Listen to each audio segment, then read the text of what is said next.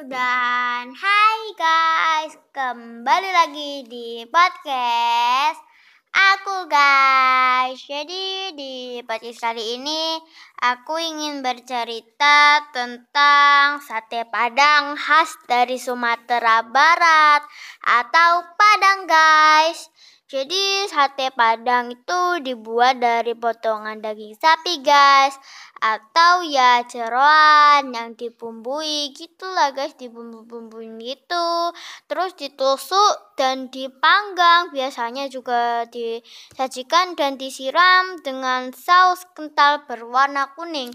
Ya itulah guys pokoknya enak banget apalagi minumnya tuh teh ya guys kadang ada es teh dan teh hangat Oke guys, jika kalian ingin mendengar mendengar um, cerita yang unik dan lucu lagi, jangan lupa ikuti podcast saya guys. Bye, see you.